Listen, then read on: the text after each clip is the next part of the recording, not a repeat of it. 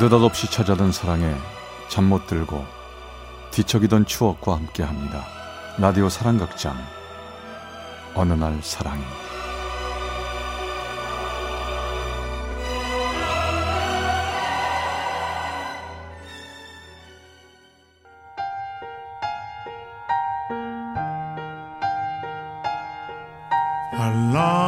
어느 날 사랑이 제 119화. 우리들의 사랑 2001년 겨울 대학 졸업반이었던 저는 부모님의 성화에 못 이겨 취직을 하게 되었습니다. 사원 아파트가 제공되는 회사였는데요. 전 집에서 벗어날 수 있다는 조금 들뜬 생각에 과감히 사원 아파트로 들어가는 조건으로 입사를 했죠. 자, 모두들 인사 나누세요. 오늘부터 같이 일하게 된 임혜경 씨입니다. 혜경 씨, 안녕하세요. 네, 인사하세요. 네, 저 예. 임혜경이라고 합니다. 아, 신입이라 모르는 게 많을 테니 잘들 도와주시고요. 열심히 하겠습니다. 잘 부탁드려요. 사회생활이 처음이라 걱정했지만 회사 생활은 생각보다 할만했습니다. 회사 일이 어느 정도 익숙해질 때쯤 어느 날 일을 끝마치고 회식 자리에 가게 됐는데 웬 모르는 사람이 제 앞에 앉아 있는 겁니다. 어, 누구지? 못 보던 사람인데 현장 사람인가? 오, 혜경 씨 오늘 처음 뵙겠구먼. 권태현 과장이에요. 집안에 일이 있어서 한 달 쉬고 내일부터 다시 출근을 할 겁니다. 출근. 안녕하세요. 권태현이라고 합니다.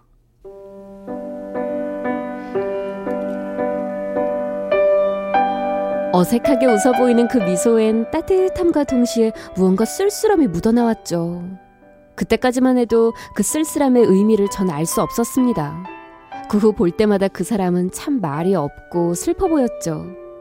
그러던 어느 날 오랜만에 학교 친구들을 만나고 집에 돌아오는데 사원 아파트로 가는 차를 놓쳐 발만 동동 구르고 있었죠. 그때였습니다. 혜경 씨, 혜경 씨 맞죠? 사원 아파트 가는 거예요? 아, 예. 아 그러세요? 나 오늘 당직이라 저녁 먹고 얼른 들어가는 길이에요. 괜찮으면 같이 타고 가요. 어차피 가는 길이니까.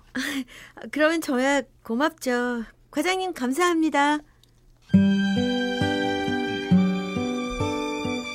추위에 떠는 제게 갑자기 짠 하고 나타난 그 사람. 인연이었을까요? 그날 이후 전 자꾸만 그의 슬픈 눈빛이 마음에 걸리더군요. 하루하루 그를 향한 제 사랑은 자꾸 커져만 갔습니다. 하지만 같은 회사다 보니 더더욱 제 감정에 조심스러웠죠. 그러던 어느 날 전 선배 언니에게서 뜻밖의 얘기를 들었습니다. 권 과장님 요즘 보면 참 안 됐더라. 얼굴이 영 까칠해가지고. 언니, 그게 무슨 소리세요? 아, 너 근데 그 과장님 얘기 몰라? 네. 몇 달 전 와이프 상담했잖아. 아마 위암이었을 걸? 아우, 두 분 사이도 좋고 인고 부부였는데 정말 안 됐어. 워낙에 인고여서 몇 년 동안 부인 병관을 그렇게 잘하셨대. 근데 뭐 안 됐지 뭐. 애들도 있다는데.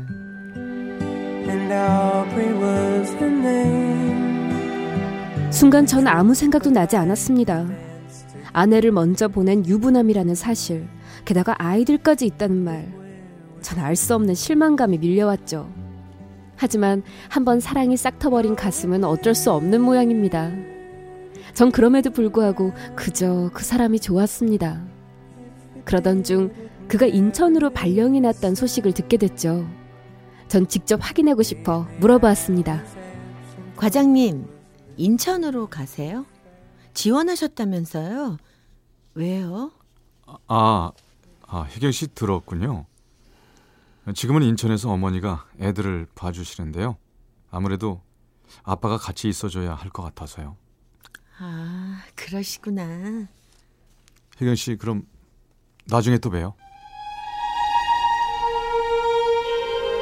겉으로는 아무렇지 않은 척했지만 전 그 사람이 떠날 날짜가 하루하루 다가올수록 도무지 일이 손에 잡히질 않았습니다. 그러던 어느 날 전 회사에서 컴퓨터로 일을 하다가 무심코 메신저에 있는 그 사람을 클릭했고 전 멍하니 앉아 제 마음을 담은 글을 써내려 갔습니다. 과장님, 안 가시면 안 돼요? 저 과장님 좋아하나 봐요. 가지 마세요. 가지 마세요. 가지 마세요. 그렇게 멍하니 앉아 제 마음을 적어보던 제게 갑자기 이런 소리가 들리더군요. 혜경 씨, 아까 그 얘기했던 자료 좀 가져와 봐요. 예, 예. 순간 전 부장님이 부르는 소리에 너무 놀라 화면을 닫는다는 게 그만 엔터 키를 눌러버렸습니다. 어머, 어떡해. 어머, 나 미쳤나 봐. 어떡해, 어떡해. 화들짝 놀라 취소하려고 했을 때 이미 때는 늦었더군요. 그도 제가 보낸 글을 보고 무척 당황해하는 모습이었어요. 쥐구멍이라도 있다면 숨고 싶은 심정이었고 제 가슴은 빠르게 요동치고 있었습니다. 그도 저도 얼굴이 빨개져서 몇 초 동안 이 세상이 멈춘 듯 아무 말도 하지 못했죠. 그날 저녁 우린 만났습니다. 저 과장님, 아까 일은 실수예요. 시, 실수. 저 저도 모르게 그만. 아, 괜찮아요. 언제 인천 올 일 있으면 연락해요. 맛있는 거 사줄게요. 네.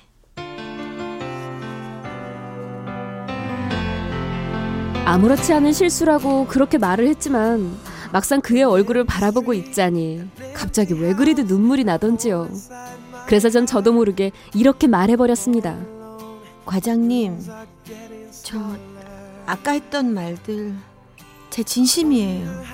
혜- 혜경 씨, 저 이거 장난치는 거 아니에요. 저요. 실은 정말로 과장님 좋아해요. 하지만 혜경 씨, 난, 난 안 돼요. 알다시피, 나 아이들이 있어요. 게다가 혜경 씨는 아직 나이도 어린데, 내가 무슨 자격으로 그렇게. 알아요. 저도 다 안다고요. 하지만 가장 중요한 건 그런 게 아니잖아요. 저 싫으세요? 아, 아니요. 그런 게 아니란 거 알잖아요. 그럼 저랑 사귀어요. 그리고 저, 저 어리지 않아요. 제 앞날은 제가 결정할 수 있을 만큼 돼요.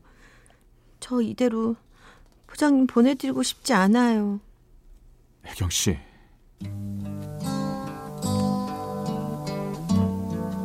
순간 그는 와락 저를 안아주었습니다. 그의 품에 안겨 전 조용히 흐느꼈죠. 우린 그날 이후 많은 얘기를 나누며 서로의 진심을 확인했고 우리의 영화 같은 사랑은 그렇게 시작됐습니다. 2년이라는 시간 동안 우린 인천과 당진을 오고 가며 사랑을 키웠고 그의 아이들도 저를 당진 이모라고 부르며 잘 따랐고요. 우린 결혼까지 생각하게 됐습니다. 하지만 제 결심을 들은 엄마는 너무나 놀라서 와락 주저앉아 오열하셨습니다. 아이고 이거사 이 헛똑똑아. 네가 지금 제정신이여. 너희 아빠가 알면 어떻게 하려고 이려 이거사? 엄마, 엄마 미안해. 하지만 나 그 사람 정말 사랑해. 아유 보고 너 그놈이랑. 너도지 몇 살 차인 줄 알아? 작은 많지?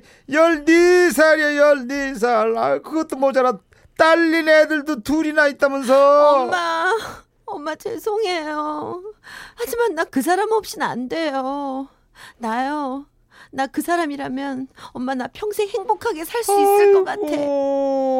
행복이고 뭐고 이 결혼은 절대 안 돼요. 엄마 제발 부탁이야. 너도 나중에 나 닮은 자식 낳아서 키워봐 이거사. 내 눈에 흙이 들어오기 전까지 어린 반프로듯이 없어. 그렇게 한바탕 온 집안이 난리가 난 후 결국엔 아버지까지 다 알게 되시고 급기야 전 회사까지 그만두게 됐습니다. 그렇게 일이 힘들어지면 질수록 그는 제게 너무나 미안해했습니다. 미안하다, 혜경아. 사실, 네 부모님 말씀이 맞아.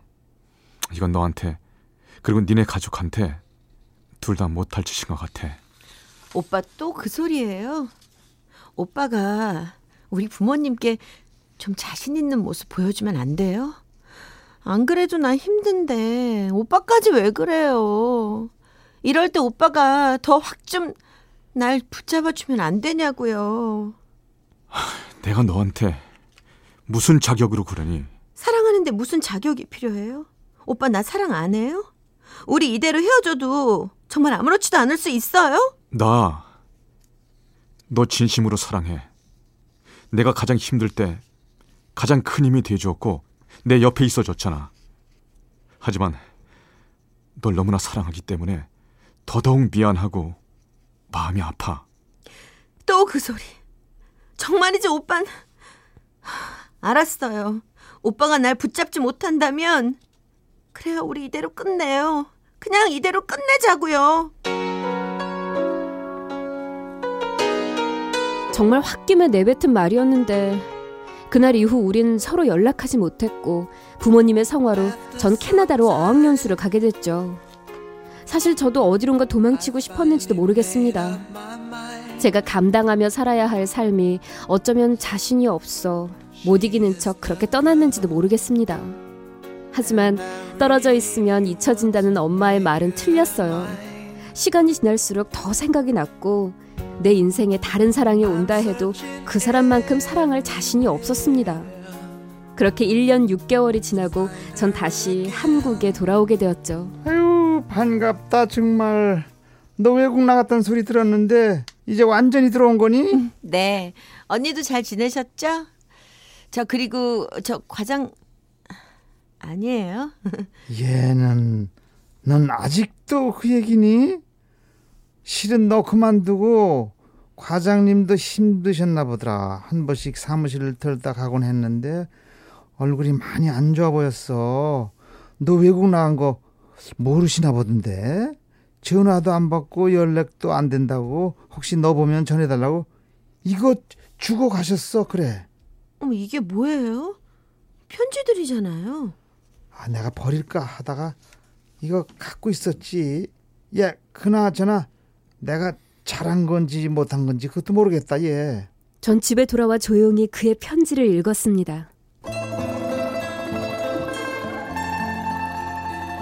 혜경아, 잘 지내지? 나 늘 똑같이 이렇게 지내. 그때 널 그렇게 보내는 게 아니었는지도 몰라. 아이들이 요즘도 널 가끔씩 찾아.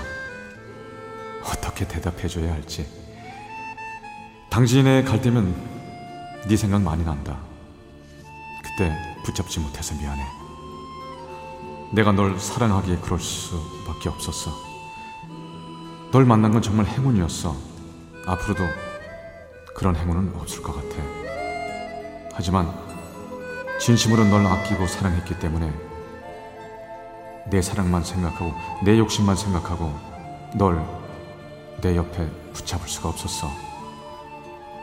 네가 감당하기엔 너무 힘든 삶이 될 게 뻔하니까 말이야. 이런 바보. 바보야. 전 그의 마음이 담긴 여러 통의 편지를 읽으며 하염없이 눈물을 흘렸습니다. 전 더 이상 그에게서 그리고 제 진심에게서 도망치지 않기로 했습니다. 그와 함께하는 것이 아무리 힘들더라도 서로 헤어져 사는 것보다는 훨씬 쉬울 거라는 확신이 생겼던 거죠. 우린 그렇게 다시 만났습니다. 그리고 2년간의 끈질긴 설득 끝에 결국 부모님의 허락을 받아 결혼을 하게 되었고 지금은 아들, 딸 둘이나 더 낳고 총 6식구가 되어 행복하게 살고 있습니다. 남편과 함께 어느 날 사랑이 코너를 즐겨 듣는데요. 이만하면 우리 사랑 얘기도 절대 빠지지 않죠? 어느 날 사랑이 제 119화 우리들의 사랑 인천 남구 하객동 임혜경 씨 사연이었습니다.